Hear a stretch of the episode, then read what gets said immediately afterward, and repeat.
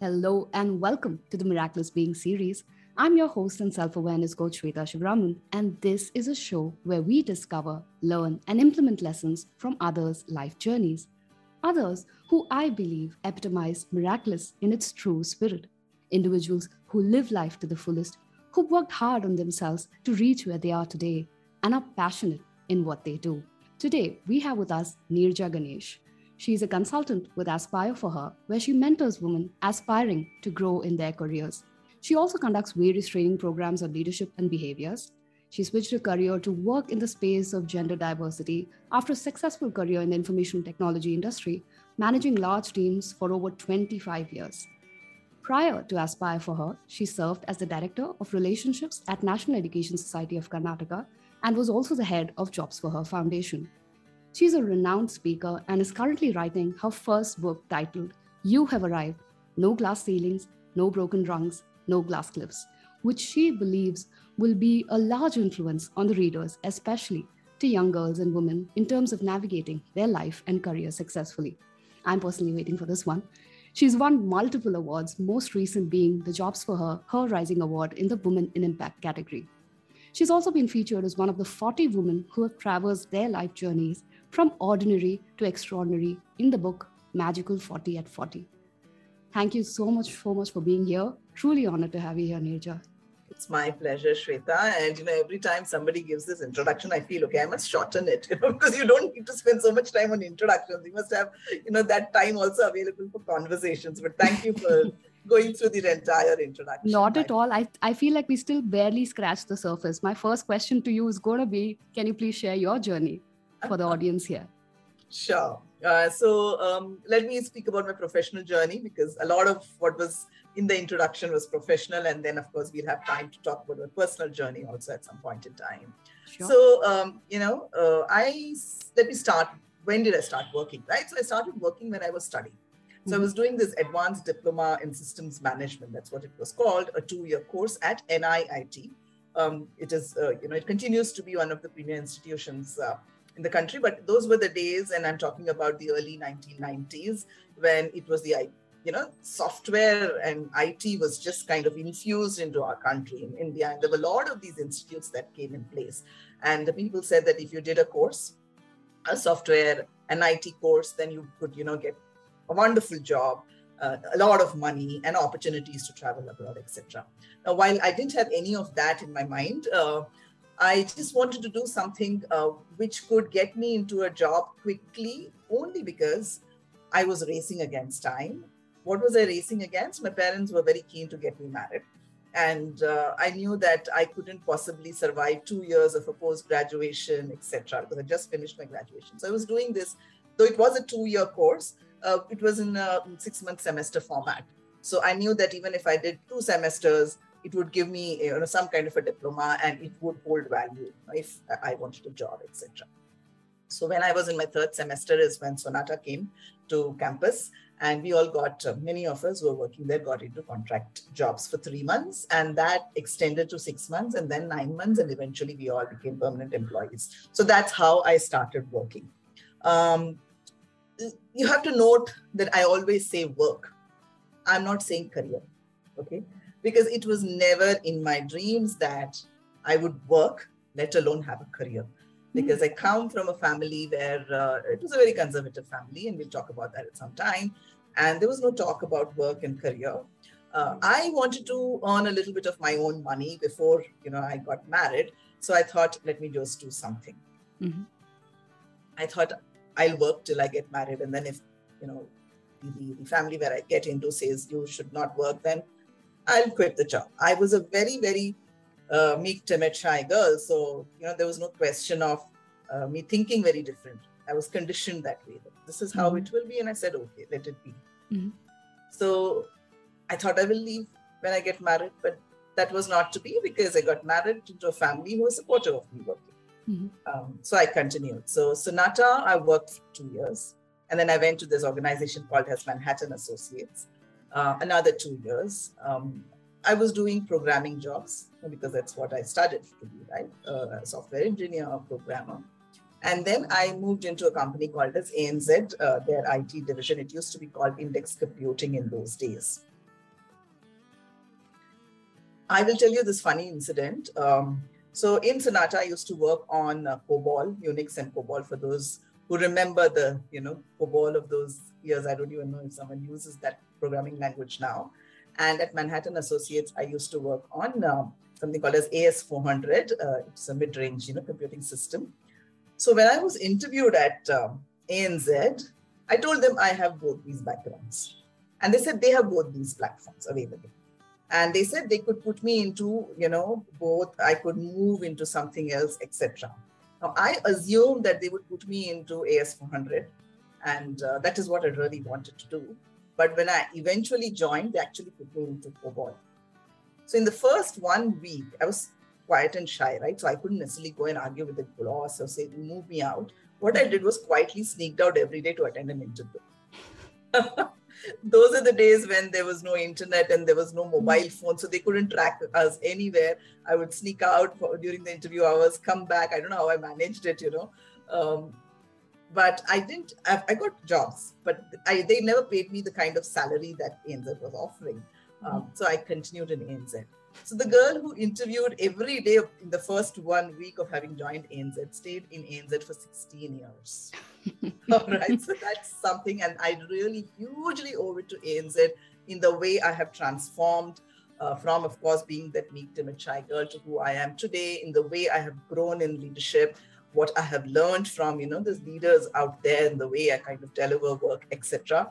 Uh, that was that was phenomenal 16 years and then i went and worked with this organization called as capgemini for five years and then quit from the corporate world mm-hmm. again not a very planned you know kind of a decision. Things happened and i did that. Um, the last five years from 2017 till now i've been hugely following my passion. I do a lot of things. Uh, it doesn't go with the title. When i struggle when people say okay what is your designation or what is the title? See whatever you you know, it doesn't matter to me because uh, I just do things which I believe is the need of the hour I'm passionate about. And where I can create an impact. So I've gone and headed a not-for-profit foundation. I have gone and worked in a college, academia. I have, you know, freelance and I continue to freelance. I consult at this platform called as Aspire for Her and I will write and I will speak. And you know, you ask me to volunteer for something, you want me to launch a book. I will do anything and everything as long as I feel that it creates the impact that I wish to create. So that's me, and that's my journey of the last 30 plus years, I think, professionally. Beautiful. Thank you so much for sharing that. And uh, a curious question that's coming up in my head is that. Uh, having worked for almost 25 years in a structured environment especially something like it where the you know the roles are defined and everything is so specified to the multiple hats that you're wearing today and having that freedom to explore your passion and actually create that impact how has that transition been for you uh, i think it wasn't very easy um, i remember when i went to work at the ngo now for not-for-profit foundation started by jobs for her and Jobs for Her is a startup, right? And mm-hmm. startup world is very different to a monolithic organization and processes, etc. And NGO also, I will almost call it like a startup, you know, because you are an only person, you're running everything in, in the NGO mm-hmm. because you have to have a lean team. You have a few volunteers who may help you. Otherwise, you just kind of uh, get help from whoever and wherever. The first thing that went out of the window was the process. and it was so, so difficult. Every every day you know the requirements would change the mandates would change uh, and uh, i would have planned for something prepared for something and suddenly you know that is no longer a priority and i'm a person who you know drives myself by priorities and say can priorities change overnight? Right. and then just do it. Don't care about documentation. Don't care about was very difficult extremely difficult. And I think it took me a good three months um, mm. to kind of accept that we say the new normal or whatever, right? To accept that things can still be done without really have to follow the process. But I, being a very disciplined, meticulous person, still followed my own processes for myself, even if it was not, you know, seen and shown to the whole world. Even if I went and you know worked in the mess uh, i would come back and for my own you know uh, satisfaction i would do a little bit of documentation and things like that which of course has helped uh, everyone along the way. It was difficult it was difficult. Um, i even say that before i started in the not-for-profit uh, for a month uh, and i was actually consulting at a startup. Small startup, about 10 of us, right? Um, and uh, there, there used to be even this table where all of us would sit next to each other and work. It would get converted to a dining table in the afternoons and then, you know, back to work tables. Young crowd. Uh, so if I've done 25 years, you can do the math. You can imagine what my age was. It was a very young crowd, just out of college and things like that. Each one is playing music, you know, person sitting next to me and music blaring, and I'm like, how can I work? so it has been very difficult, but I think what made me, you know, learn and survive there and of course grow is the fact that I have a very open mind. I'm not fixated. You know, people will give up. I say, 25 years, I've been a director of IT. Is this how what you want me to do? This is how you want me to do? I'm not going to do. That could be one approach, right? For me, I was quite flexible to say, let me learn because there is something that's going to come out of this, right? So let me learn. And uh, there was a person who actually told me at the not for profit, because I, I, told you it was a one person mm-hmm. So I was managing stakeholders, I was bringing in partnerships, I was building communicate uh, communities, I was writing newsletters, I was doing my social media, everything me. And I was learning it from this girl, 25 year old. And she said, You can't do this, ma'am. Forget it. Mm-hmm. You know, and I said to myself, What is the can't here? And today people call me an influencer on LinkedIn, right? right? So it is about that. It is about keeping an open mind, trying to be a little flexible and seeing the goodness in everything and not saying this is the way it is. You don't know, or, you know, the right way of uh, doing things. I think that's what has made me survive and grow in this uh, so it was difficult, but today it's become part of life. Today I enjoy it. today, uh, you know, even if there's music blaring away, I know I can, you know, do my stuff very productively. right, right. I think that's so beautifully articulated, right? So keeping an open mind and actually asking yourself, what can you learn from this? Uh, I think that's a very powerful uh, takeaway. Thank you so much for sharing that. And the other question that came to my mind as you were sharing your journey was that, you know, you mentioned that you were meek, timid, and shy as a person. And I, I don't see any of that here, right? Uh, in all our interactions, I have not seen any any of those traits. So, how did you make that transition to who you are today? Sure. So, uh, all through school, all through college, and the first 10 years of my working life, I have not spoken German. So in school, I was probably you know sitting all by myself, had my lunch by myself. College was probably the same. Uh, I mean, I had friends. I'm not saying that I didn't have friends, um, uh, but I never contributed to conversations.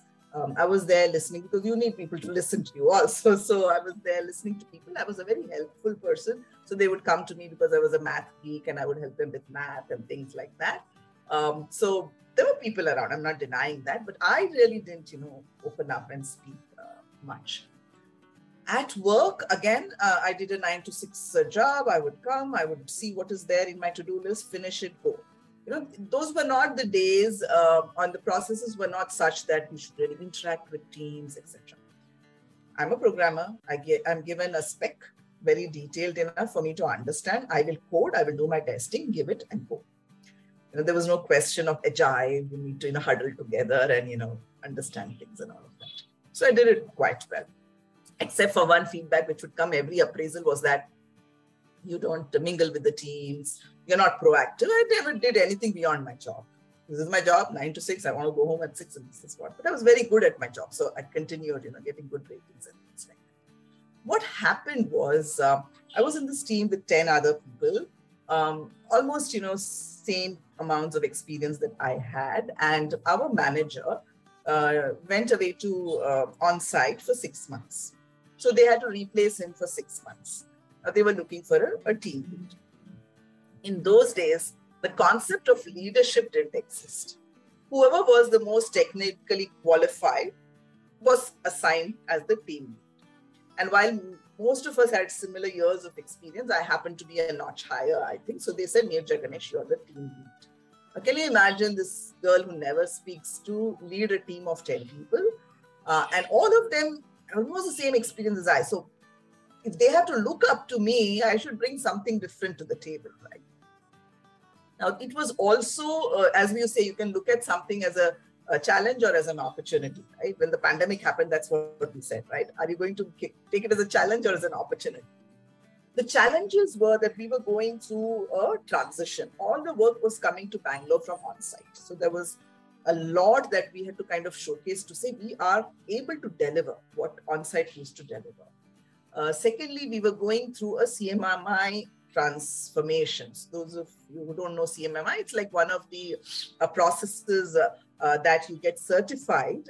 Uh, the organization gets certified as a CMMI, uh, you know, organization, which means that you have very good processes um, that will ensure that the quality of the deliverable that comes from this organization, from this team, regardless of who's in the team, is going to be of a particular quality. So we were going through that transformation, and there were a few other challenges that were happening.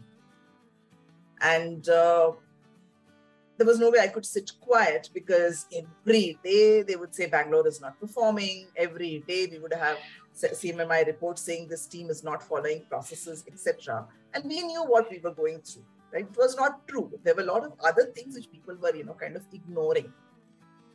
So I realized I can't keep quiet.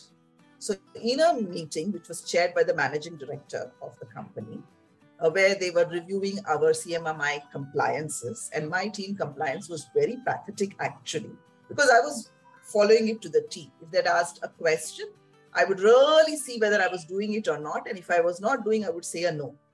And I was not like some of those people who, who would interpret it differently and say a yes and still bring their compliance higher. And eventually, at the end of the meeting, I said, I don't know how other teams are doing this, but we are struggling.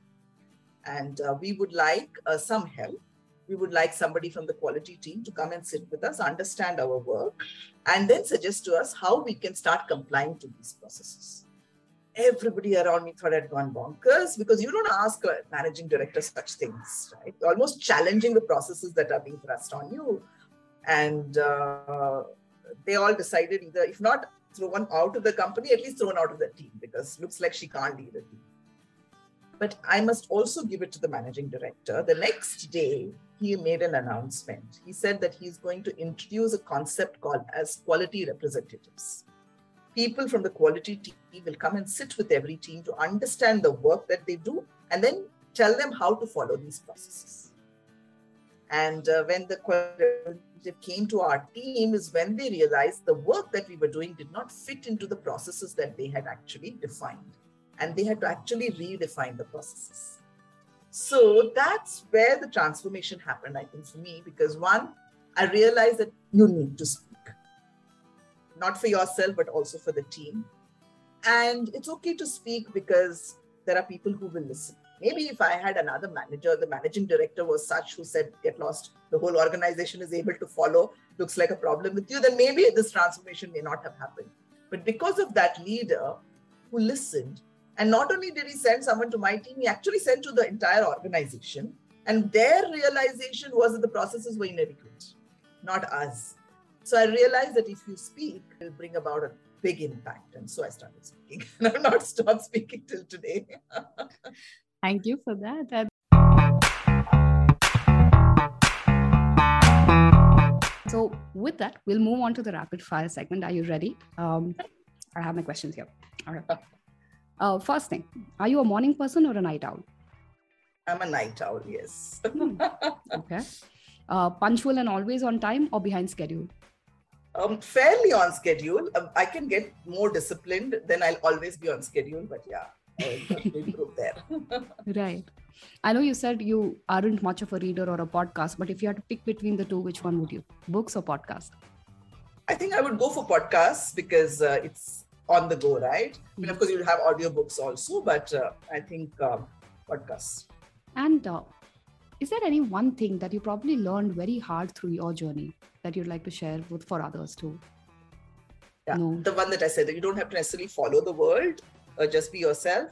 It didn't take me too long. It took me two years of the 11th and 12th. but yeah, that's something that I learned. Ah, lovely, lovely. Even uh, in my case as well, I, I wrote my CAT exam because uh, my best friend wanted to go into an IIM.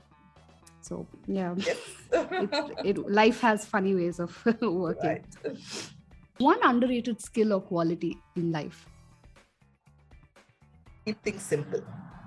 Simplicity. You spoke a lot about role models or inspirations. Uh, who's your role model? And if you could like share some qualities that you admire in that person.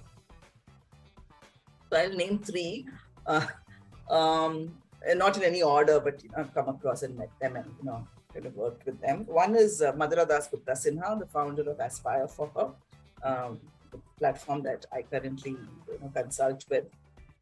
Two, uh, Apurva Purohit.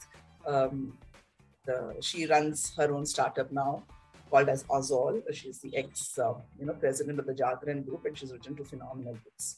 Uh, and three, Pankajam Sridevi. These three people come to my mind when I talk about role models. Pankajam Sridevi used to be the MD at ANZ. Now she's the MD at Commonwealth Bank of Australia, their India setup. Why do I look up to them? They are amazing storytellers. The communication style that they have, and I tell everyone that you know storytelling is the um, the style that you need to practice if you want to have impactful you know, communications. They're amazing storytellers Two, um, I think, their passion, which they have actually transformed into action. All of us are passionate about many things, but how many of us actually act on it? Each of them, you know, has been passionate about something and they've transformed it into action. And the third thing, I think, all of them are fearless. They will go, go about saying, doing things, not really caring about what the rest of the world, you know, thinks and says. Yeah, fearless. Wow, such such admirable qualities. Lovely. And if you had to give, uh, this is more like a LinkedIn post, I feel, but if you had to give one advice to your younger self, what would that be? I think I could have been a little more flexible in my thinking, is what I'm feeling. Because I am this prim and proper, meticulous person that I am, um, I would like, uh, I think definitely, you know, till I went into that startup mode, even now, you know, while I'm saying that I learned, I had an open mind and I knew that I had to kind of be flexible. But I could have been a little more flexible, even, you know, from my younger days in terms of accepting others' views or, you know, uh, kind of even my own, you know, the way I did things or thought about it, I could have brought about a little more flexibility, is what I feel. Um, the letting go is very, very hard for me. And I think, you know, that is something that I should have done much earlier in life, then it doesn't become so difficult now. right, right. Beautiful. Thank you for sharing that. I'm sure that never is easy. Uh, is there any goal that you're working towards personally in terms of your personal growth goal for 2022? Do you have any such thing? See, I uh, one of the things that I keep, and, and I actually, you know, also worked with a coach, like someone was coaching me on this, and I did put that as, you know, the, not a problem area, but something that I need to kind of work towards is that, see, I throughout my career, the minute I used to get comfortable in a particular role, I would move out. Mm-hmm. That's one of the things that I do tell people that you know don't get too comfortable. Um, then you don't grow. Mm-hmm. Like so, I would always, you know, I would always get into a project which was an absolutely shambles, and I would put things in place and take it, you know, a notch higher. And then I would just move to the another shamble place, right? Right now, I think I am living a life of comfort. So very busy schedule. I'm not saying that, you know, I have got 20 hours to myself. That's not the way.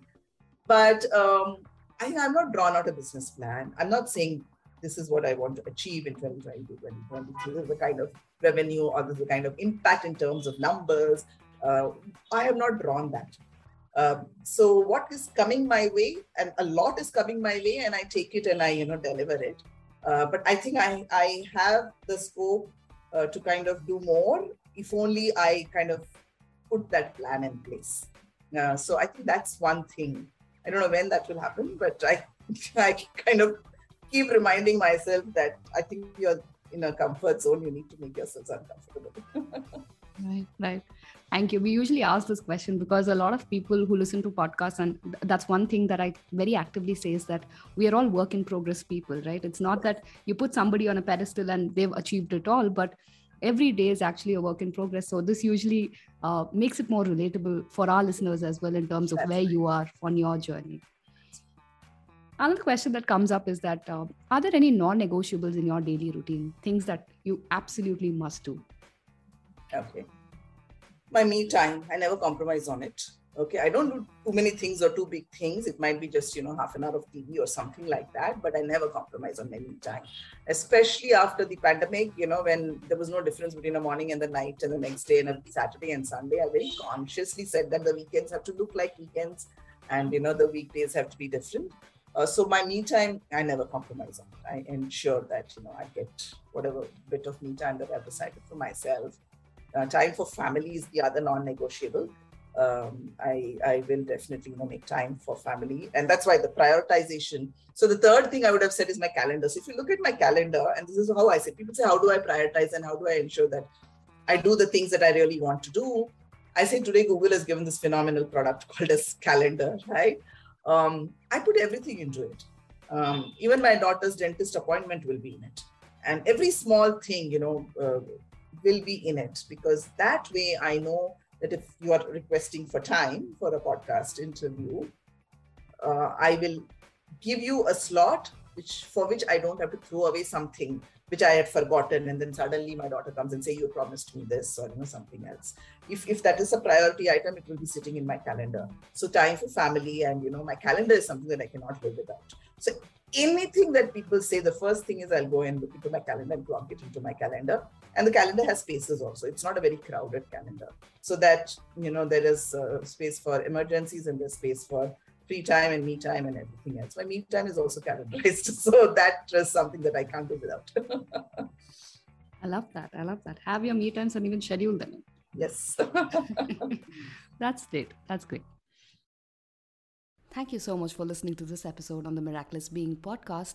And if you're enjoying the conversation with Neerja Ganesh, stay tuned because we have lots more coming. Watch out for part two of our conversation with Neerja Ganesh coming up next week. Stay tuned. See you on the other side.